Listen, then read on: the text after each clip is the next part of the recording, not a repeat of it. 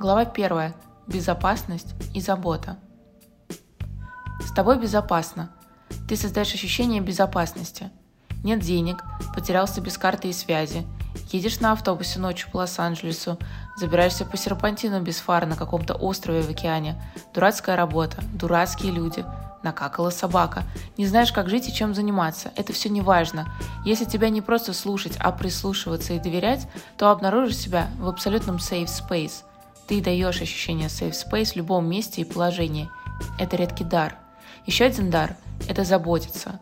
Ты умеешь заботиться в любой ситуации, вне зависимости от того, есть ли у тебя ресурс или силы, или что вообще вокруг творится – если среди грома и дождя нащупать лучик связи с тобой, то он из раза в раз без перебоев будет давать заботу и тепло.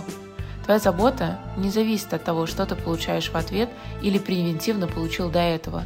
Ты не набираешься для нее сил и не подпитываешься заранее. Она просто всегда есть. Надо только бережно ее нащупать и взять.